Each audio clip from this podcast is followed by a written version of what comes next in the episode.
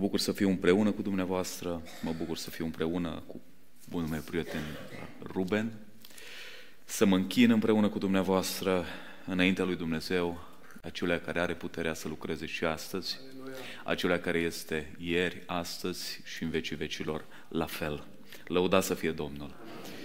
De aceea vă rog să deschidem cuvântul Domnului la pagina din Biblie 1202, Evanghelia, de fapt prima epistola lui Ioan, capitolul 5, versetul 21.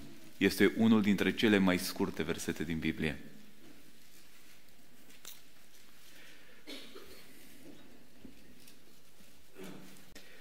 Zice cuvântul lui Dumnezeu așa, copilașilor, păziți-vă de idoli. Amin. Amin. Ocupăm locuri.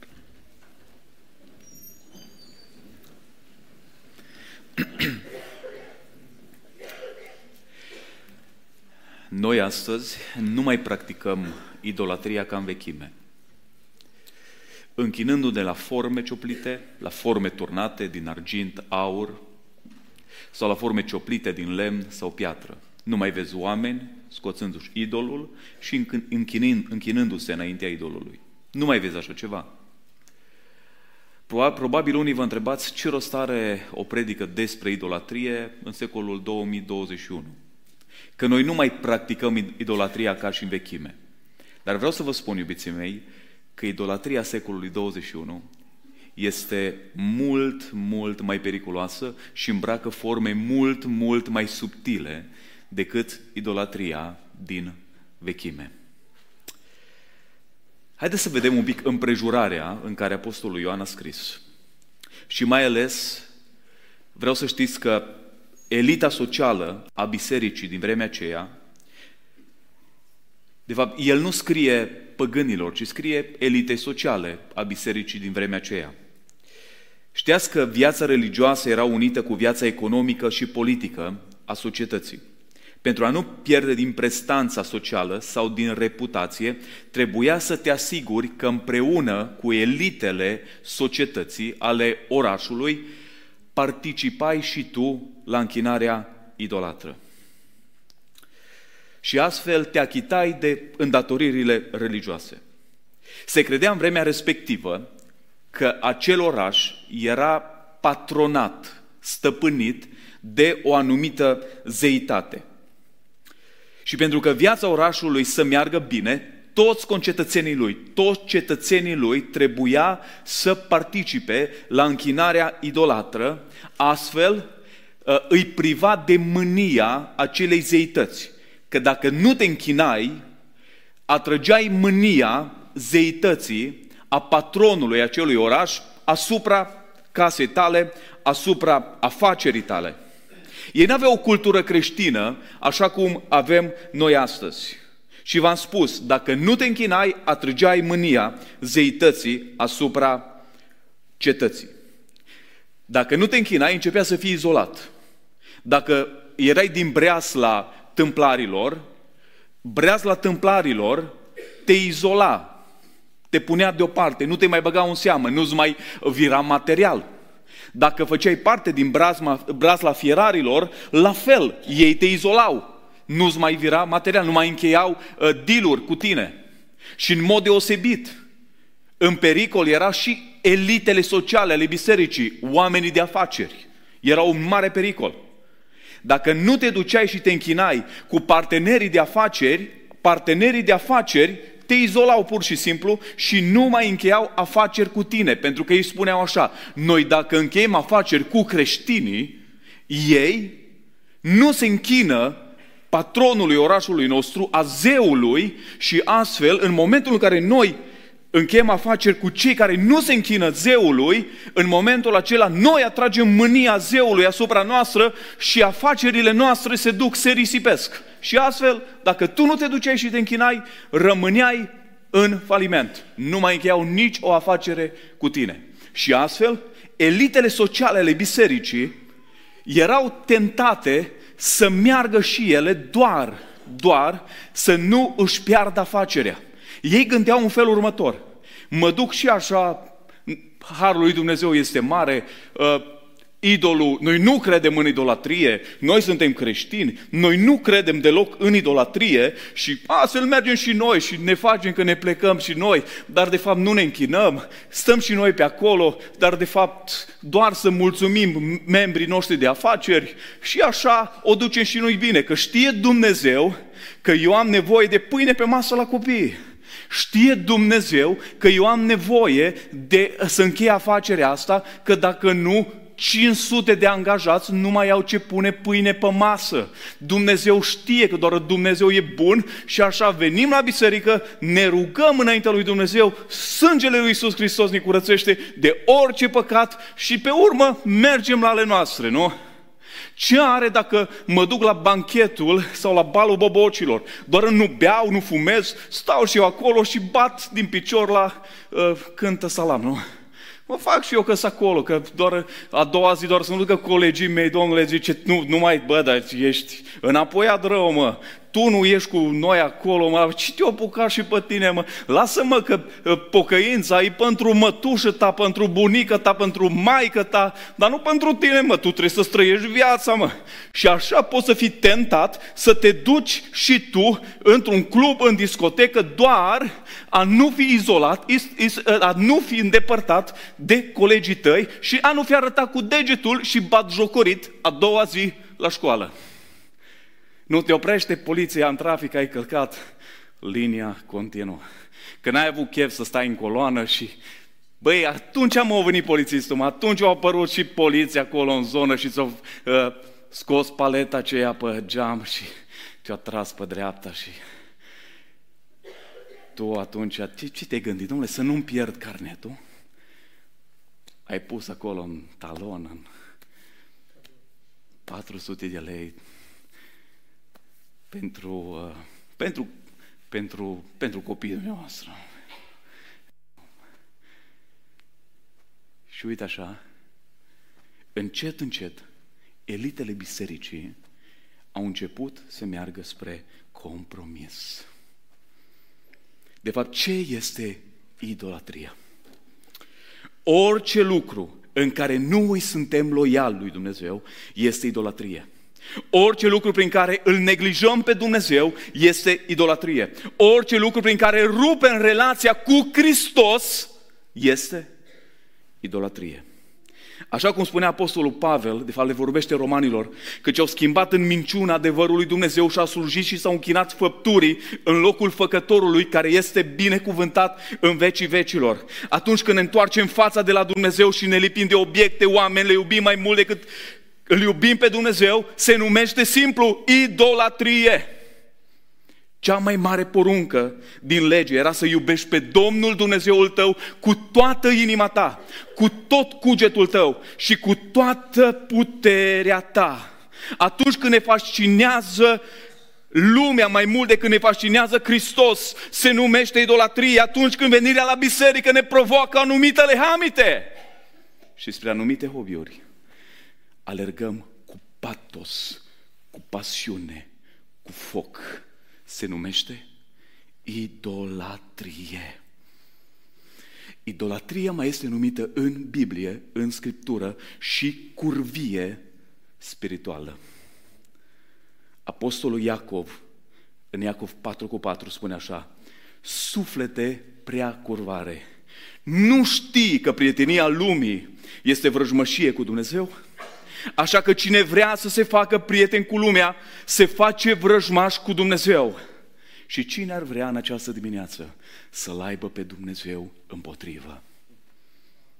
Cine ar vrea să-L aibă pe Dumnezeu ca dușman? Cine ar vrea să-L aibă pe Dumnezeu ca adversar? Cine ar vrea? Credeți că degeaba vorbește Scriptura? Duhul pe care l-a pus Dumnezeu să locuiască în noi ne vrea cu gelozie pentru sine. Știți că Dumnezeu nu se mulțumește cu procente? Cu procente nu uitați, dragii mei, se mulțumește numai diavolul. Dumnezeu zice, ori îmi dai tot, ori nimic. Ori îmi dai tot din viața ta, ori eu nu mă mulțumesc să te împar cu altcineva. Haideți să privim la câteva forme de idolatrie. Știți că pruncii noștri, copiii pe care îi iubim, pentru care ne sacrificăm, pot să constituie o formă de idolatrie? Într-o zi, Dumnezeu îl scoate pe Avram afară. Și eu zis, Avram, ieși un pic, că vreau să stau de vorbă cu tine. Avram deja începea să uite la stele, oare ce mai promite Dumnezeu? Zice, Avram, ascultă-mă, ia pe fiul tău, pe singurul tău fiu pe care îl iubești. Și știți cum sunt prucii făcuți la bătrânețe? Nu, ăștia ne, ne punem toată încrederea, măcar ăsta, mă, de la bătrânețe o să rămână cu mine, mă. Ne punem toată încrederea ăștia de la bătrânețe. Pruncul de la bătrânețe, toți sunt Beniamin. Toți ăștia de la bătrânețe sunt Beniamin. Beni. Bă, Beni, mă zice, tata îți lasă tot, mă, uite aici. Să știi că stai cu noi, uh, grădina aia ta, pomii toți, livezile, lacul cu păstră, băi, tata îți dă tot, dar ascultă-mă, noi suntem și așa în vârstă, tu ne ajuți să cărăm cumpărăturile de la Kaufland, tu ne duci unde avem nevoie, el ne, ne ajută și ne punem așa și ne lipim de pruncul de la bătrânețe, pentru că primul pleacă, al doilea pleacă, al cincilea pleacă, eu tot sper, dar ascultați-mă, să vă iasă din cap că pruncii voștri să stea cu voi, vecii vecilor, Toți ca și părinți. Eu deja m-am gândit cu nevastă mea că vreau să cumpăr terenul din fața mea, o casă să rămână la unul, jumate din grădină să rămână la altul să-și facă casă, terenul din fața mea îl împart în două, să-l dau unul la unul, unul la altul, dar îmi dau seama că toate astea îs, într-o zi se vor spulbera. Oricum fetele mele deja sunt la vârsta în care nu mai se mărită cu tati. Și îl scoate Dumnezeu afară pe pruncul ăsta și la un moment dat pe Avram și zice, ia pruncul tău pe singurul fiu pe care îl iubești și adu-mi-l ca ardere de tot pe un munte pe care ți-l voi arăta. Păi, nu vreau să vă spun, deși Biblia nu spune ce a fost în inima lui Avram în momentul ăla. Înțelegeți? Dar și ce a vrut Dumnezeu să facă? Avrame, ce iubești mai mult? Ia să văd astăzi. Pruncul sau pe mine? Ești în stare pentru mine să renunți la pruncul tău? Sau nu? Ești în stare că atunci când îți spun să faci ceva în detrimentul iubirii pruncului tău, pe cine iubești mai mult? Atunci când iubirea se transformă în idolatrie față de copiii noștri, nu le mai vedem părțile negative. Oh, Copilul meu să fie rău la școala Dumnezeu. Tu nu știi cum e copilul meu. Oameni buni, ascultați-mă, dragilor. Nu ne-am deșteptat. una cu noi acasă și alta cu noi acasă toți sfinți. Doar n-am jurat de față cu noi. N-am mințit de față cu noi. Nu. Spune profesoara, mai avuți alte mame, copilul, copilul meu de șapte, cum și-o permis ea să de șapte copilul meu? Copilul meu de zece numai. În momentul în care nu le vedem părțile negative, le auzi multe, încă nu le vedem și dintr-o dată ne trezim ca dintr-un somn și vedem moște din ei. Și rămânem șocați, ăsta e copilul meu, da, e copilul nostru. Ascultați-mi, fac o paranteză. Știți că creștem în casele noastre niște necreștini? Să vă iasă, să ne iasă din cap că pruncii noștri sunt creștini. Nu sunt. Nu sunt. Până când nu-s născuți din nou, pruncii noștri nu sunt creștini. De asta trebuie să ducem prima dată luptă cu cei din casa noastră, pruncii noștri să-i aducem la Hristos, să fie născuți din nou și atunci pruncii noștri vor fi creștini. Până atunci vor fi niște mici păgâni atunci când copilul tău vrea să meargă la Cluj neapărat la mol sau la Baia Mare și tu, Domnule, de dragoste pentru copilul tău, Domnule, că îți plânge, vine cu fața, mamă, te iubesc, nu mă duc și pe mine la mol, te rog. Și în timpul bisericii, duminică dimineața și duminică seara, și tu de dragul lui, de dragul pruncului tău, ratezi momente în casa lui Dumnezeu, părtășie cu Hristos, asta se numește simplu idolatrie. Copiii sunt daruri, toți spun, sunt daruri. Dar este mai important dătătorul decât darul. O altă formă de idolatrie este tehnologia, idolul tehnologismului. Atât de puternic s-a sădit în noi încât specialiștii au numit telefonul un alt organ crescut omului. Nu, oameni buni, ascultați-mă, surorile în vârstă au fost prinse. Da? Ce să mai zic de pruncii noștri? Că la 2 ani de zile știe să-ți intre pe YouTube uh, simplu. Tu nici nu știi cum arată stema de la YouTube, forma de la YouTube. Ăsta de la 2 ani de zile știe cum să intre pe YouTube, știe ce desene să-și caute, știe ce uh, filme de copii să-și caute, știe tot, tot, tot, tot. Iei telefonul pruncului și o să vezi că orice ai da nu poate să înlocuiască telefonul. Este un obicei ciudat. Aproape dat într-o boală. Ruben, dă un pe telefonul tău. Aproape dat într-o boală. Te întâlnești cu prunci, cu tineri, pe parcursul și pe parcursul dialogului, mergi, te întâlnești cu el, ce faci? Pace, pace, dragule. Cum ești, cum ești? Cum merge școala? Mă bucur, mă, ai crescut, mă. Și pe parcursul dialogului, e, e o boală destul de, de generală. Își scoate de vreo câteva zeci de ori telefonul din buzunar și dă cu degetul. Dar nu sună nimeni. E un tic. Îl scoate, dă cu de... Frate, frate, un pic, un pic. Da. M-am întâlnit cu el. Da, da, frate. Da, vă ascult. Da. Aproape a dat într-o boală psihică, înțelegeți? Fără să ne dăm seama. Ne e un tic nervos, fără să ne dăm seama. Da, stăm, îl scoatem din buzunar, chiar dacă nu ne-a sunat nimeni, doar să dăm cu degetul pe el. Pentru că începe să devină tot mai mult o boală psihică. Ne culcăm cu ele, ne trezim cu ele. Suntem gata de somn și știm că trebuie să ne rugăm dar îți iei telefonul. Știi că trebuie să te rogi, știi că trebuie să citești din Biblie, dar îți iei telefonul cu tine. Ne luăm telefonurile cu noi. Să vedem numai ce poze mai postat ea. El pe unde a mai fost. Și de la el pe unde a mai fost, de la ea că e în Grecia și nu ți-o zis, Doamnele, că pleacă în vacanță, nu ți-o zis că e în Dubai. Și tu mor de ciudă. Te uiți acolo și de pe Facebook intri pe Insta, să vezi ce poți și mai pus pe Insta, pentru că acolo e realitatea realităților.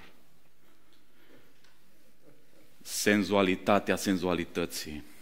Și intri acolo și te uiți la toate pozele de acolo, intri pe TikTok și te-ai trezit că e ora 3 dimineața și trebuie să merg la muncă și trebuie să merg la școală.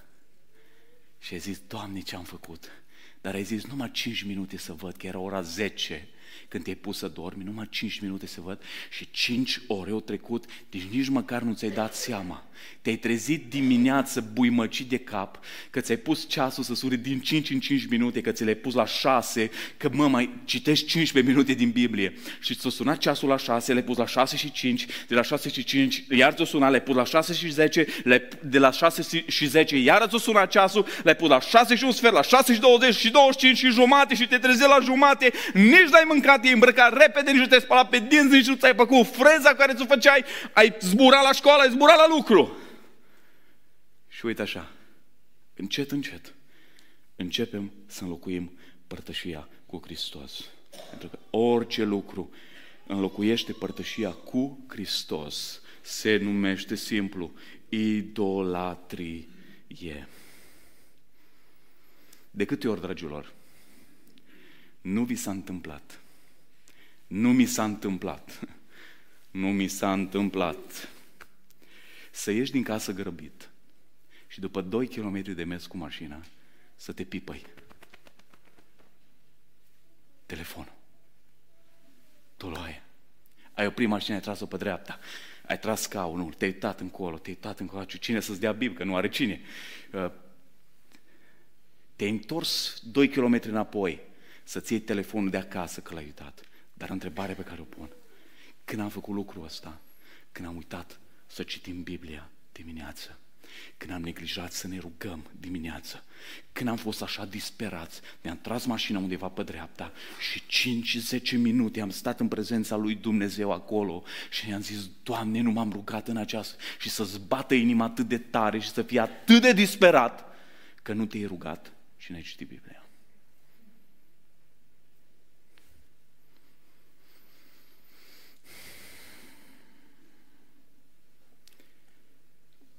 Spunea cineva că numai 5% dintre români deja mai citești cărți. Restul citim în imagini. O altă formă de idolatrie se numește siguranța materială sau idolul siguranței materiale. Atunci când te încrezi mai mult în banii și în relațiile tale, ce-ți oferă siguranța nu-i Dumnezeu, e banul. Am cunoscut pe cineva care, în momentul în care rămânea pe zi cu 500 de euro în portofel, nu mai putea dormi noapte.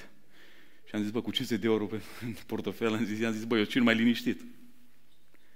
Nu mai, și chiar dacă a doua zi făcea de 10 ori mai mult, el trebuia să aibă siguranță în portofelul lui. Trebuia să aibă siguranță pentru că era lucru pe care îi, dă, care îi dădea siguranță. Nu era Dumnezeu, nu era încrederea, nu era sprijinirea pe făgăduințele Lui și încrederea în Cel care are toată puterea în cer și pe pământ, ci era mai mult, era banul. Nu banii sunt problema în lume. Pentru că spune fraților, banii sunt ochiul dracului. Nu, ci iubirea de bani e problema în lume. Spune Apostolul Pavel că iubirea de bani este rădăcina tuturor relelor și iubirea de bani și banul este idolatrie atunci când îl iubim. Este dragostea direcționată greșit. Și toate acestea, pentru toate acestea, unii calcă principii în picioare, oameni, părinți, frați, surori, pentru idolul numit materialism sau bani. Am o întrebare, dragilor. Ce preferăm în viața noastră? Binele nostru sau binele biblic? Gehazi, ăsta e falimentul unui ucenic din cauza binelui lui, a călcat în picioare binele biblic. Când l-a regat după Naman și l-a mințit că lui Elisei îi trebuie haine și bani, că au venit niște fii a prorocilor pe la el. Elisei a zis lui Naman, n-am nevoie de banii tăi, nu mă interesează. Eu am unul care îmi poartă de grijă, nu tu. Câți dintre noi am fi, n-am fi luat banii lui Naman ca și o binecuvântare lui Dumnezeu. Dar omul ăsta pentru binele biblic a renunțat la binele lui. Gehazi a zis, bă, stăpânul meu, e, e, e, e recesiune în țară. Doamne, cum poate să facă așa ceva? E recesiune în țară. Nu-i normal stăpânul ăsta meu. Nu i-o, nu, nu i-o zis-o, dar ascultați-mă, s-ar putea să o fi gândit-o.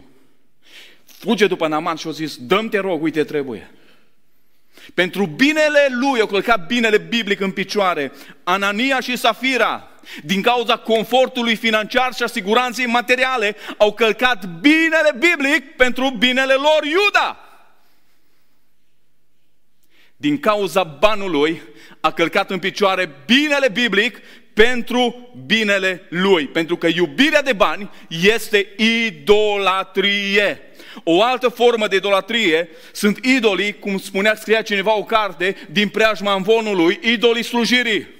Știți că sunt oameni care ajung să iubească mai mult slujirea decât pe Hristos, să iubească mai mult predicarea decât pe Hristos, să iubească mai mult cântarea decât pe Hristos, să iubească mai mult slujirea, activismul religios decât pe Hristos.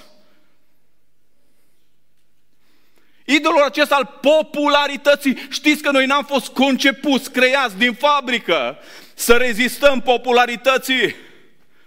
Noi am fost creați cu un singur scop, de a-L onora, de a ne închina, de a lăuda, de a-L proslăvi pe unul singur și acela este Dumnezeu. Lăuda să fie în numele Lui Dumnezeu. Uitați-vă toți oamenii care s-au, s-au avântat pe panta idolatriei, s-au prăbușit la un moment dat ca și migul românesc. S-au făcut praf.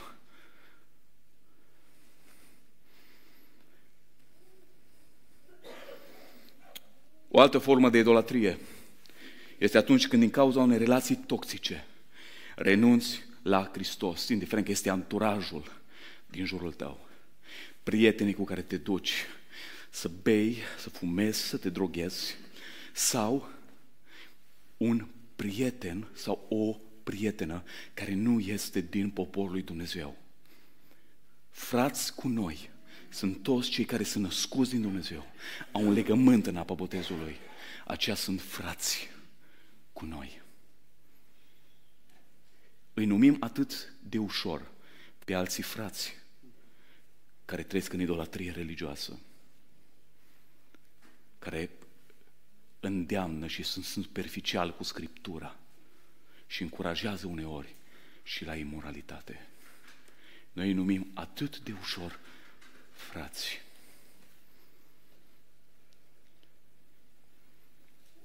Știu că vreți să vă căsătoriți și este normal. Dar pentru asta nu trebuie să ne căutăm în alte părți, ci cei care au legământ și sunt născuți din Dumnezeu. Spune Apostolul Pavel, ce legătură este între lumină, între lumină și întuneric? Ce legătură este între Hristos și Belial? Cum se împacă templul lui Dumnezeu cu idolii? Le ziceam tinerilor aseară, dragilor, nu vă uitați în lume, pentru că vă minte, ochii mint și inima la fel, când spune să vă liniștiți conștiința, este mai bună decât un pocăit. Este mai bună decât o pocăită. Și după aia, majoritatea familiilor trăiesc, trăiesc calvarul. Nu zic că Dumnezeu nu poate cerceta, ba poate cerceta. Dar ascultați-mă, soacră mea se roagă pentru socrul meu de 40 de ani.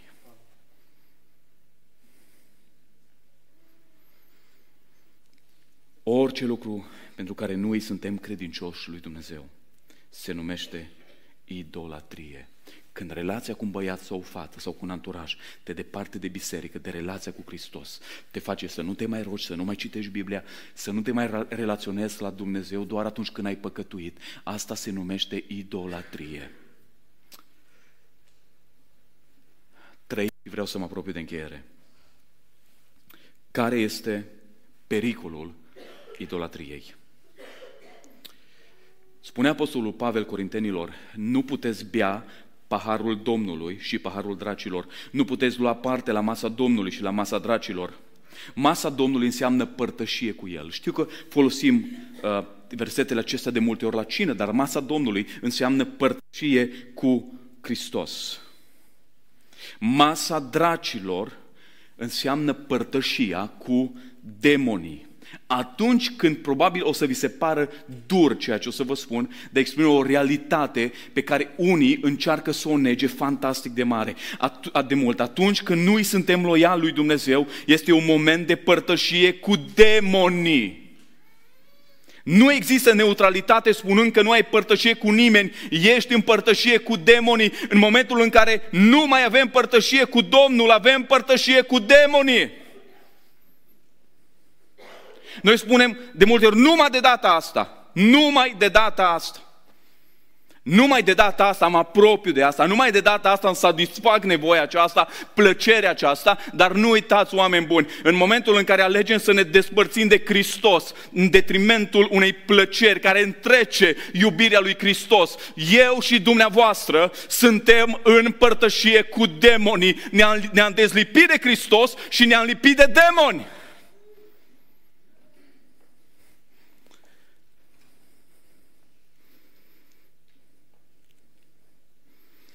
Atunci când noi suntem loiali lui Dumnezeu, îl întărătăm pe Dumnezeu la gelozie. Nu este păcat care să fi provocat mai mult mânia lui Dumnezeu. Furia, indignarea, repulsia, decât idolatria. Uitați-vă în istoria poporului Israel. Ori de câte ori ei se deslipeau de relația cu Dumnezeu și se alipeau de idolatrie provocau mânia lui Dumnezeu.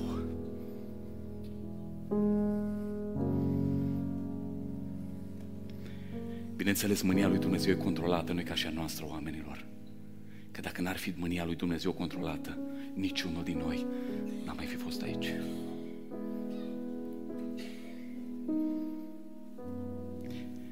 Vreau să vă întreb așa.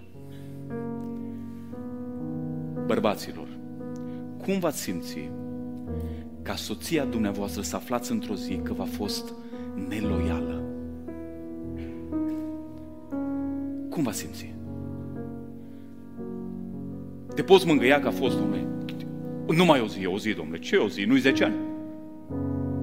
Să aflăm că și, și măcar o zi ne-a fost neloială, ne-ar provoca mânia și am spune, nu se poate, cum? Cum? Eu care am iubit-o și am luat-o din iubire, ea s-a dăruit altui bărbat, dar a fost numai o zi, omule, stai niștit. O zi, gata, ce are o zi, mă? Nu, nu-i un an, nu-i zece, nu-i o lună, nu-i o viață, e o zi. Fiecare dintre noi am spune, nu se poate. Nu se poate, nu se poate, nu se poate! Pentru o oră, pentru un minut.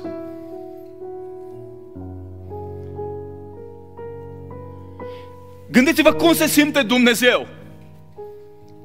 Când El a zis, eu m-am dăruit vouă cu tot. Când, pentru că pe cruce era Dumnezeu în Hristos împăcând lumea cu sine.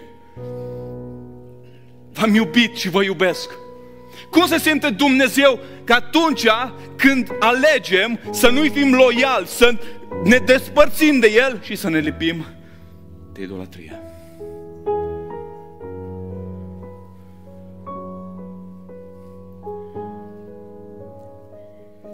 Am un prieten păstor care într-o zi, într-o vacanță de vară, a sus adolescenții din biserică și au zis, mergem o săptămână în tabără. Toți. Adolescenții bucuroși, scapă de mama, de tata, de tot.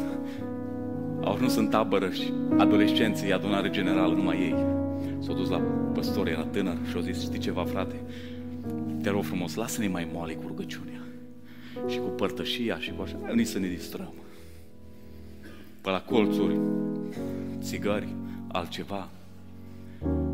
Lasă-ne pe noi, băi, zice, m-am chinuit cu ei. Aproape o săptămână să-i tot împing de la spate, să-i bag în sala de conferințe și să facem și noi măcar ceva, măcar ceva. Undeva spre sfârșitul taberei, când într-o seară i-am strâns cu greu din nou, s-a coborât puterea lui Dumnezeu și prezența lui Dumnezeu în așa fel încât n-am experimentat-o niciodată acum momentul în care am simțit prezența lui Dumnezeu, au început toți instantaneu să plângă. Să scoată din buzunare țigările și să le pună pe masă. Să strige către Dumnezeu și să-i spună, iartă-ne, Doamne, iartă-ne, iartă-ne. Strigau pentru iertare, pentru că era prezent Dumnezeu acolo. E prezent Dumnezeu aici. E prezent Dumnezeu aici. E prezent Dumnezeu aici. N-ai vrea să scoți pe masa vieții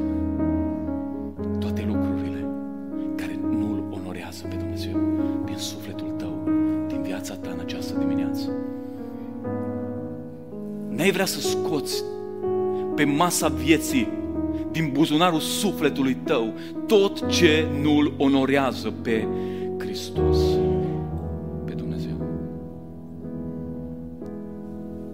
Orice lucru pentru care noi suntem loiali lui Dumnezeu se numește simplu idolatrie, indiferent ce este. Indiferent ce este. Idolatrie înseamnă cu ce-ți umpli golul când în viața asta nu mai ai ce face. Trebuie să ne achităm de responsabilități că suntem părinți, suntem soți, sunteți bunici. Dar în momentul în care ce faci, că nu mai ai ce face, cu ce umpli golul ăsta? Că dacă nu-i Dumnezeu, dacă nu-i părtășia cu El, orice lucru care ne desparte de Hristos și ne unește cu altceva și îl iubim mai mult, se numește idolatrie.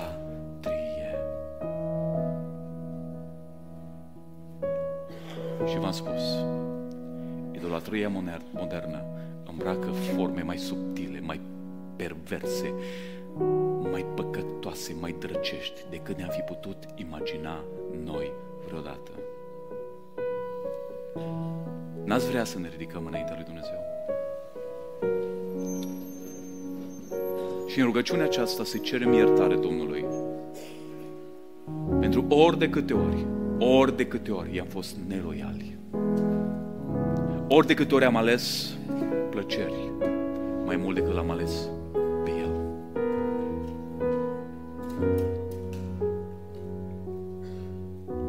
N-ați vrea să ne prăbușim ca un soț neloial care a greșit, ca o soție neloială care a greșit și să spunem lui Dumnezeu, Doamne, am curvit spiritual, iartă-ne, iartă-ne. Tu care ai investit atât de mult în noi, Tu care ai făcut să răsară soarele acesta frumos, Tu care ai făcut să îngheți belțile, au, are, are și minusul rosului, îngheață microbii, fraților.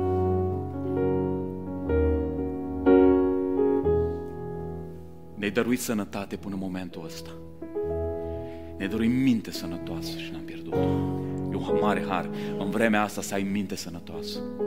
Într-o, într-un secol al bolilor psihice care se înmulțesc an pe an ce trece, se înmulțesc bolile psihice, să ai minte sănătoasă este un har de la Dumnezeu. Am fost săptămâna asta la alteri, seară, ne-a rugat pentru niște băieți pe care un băiat din județ de la noi, îi culege și poartă după el. Îți sunt răciți, îți bolnavi psihici, oameni buni. Să mergeți numai între ei, între, în, în, între șapte, o băieți care nu-și mai pot controla mâinile, care și-au fost normali. Dar din cauza că s-au dezlipit de Hristos și au început să iubească altceva, Ia să mulțumim lui Dumnezeu zi și noapte. Când ne-ați vedea pe ei și pe voi aici. Dar venim înaintea lui Dumnezeu cerându-ne iertare. Zicea Dumnezeu la un moment dat prin Ieremia striga Îmi aduc aminte de dragostea ta când erai logodită. Mă urmai într-un loc pustiu. A, nu mai emiteai pretenții. Dar acum îți permiți și ne permite să ne dăm jos din pat fără să ne rugăm. Ne permitem să ne trezim dimineața fără să citim. Înainte spuneai, Doamne, te iubesc. Acum spui, Doamne, mă iubești. Vedeți diferența?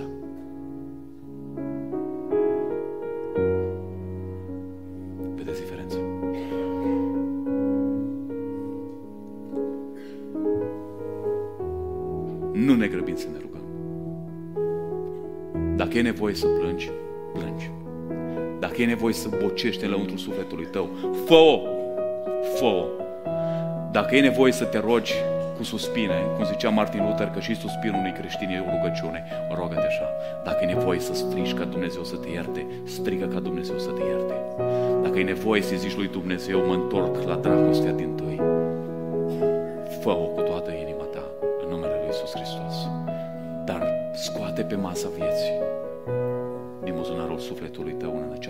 această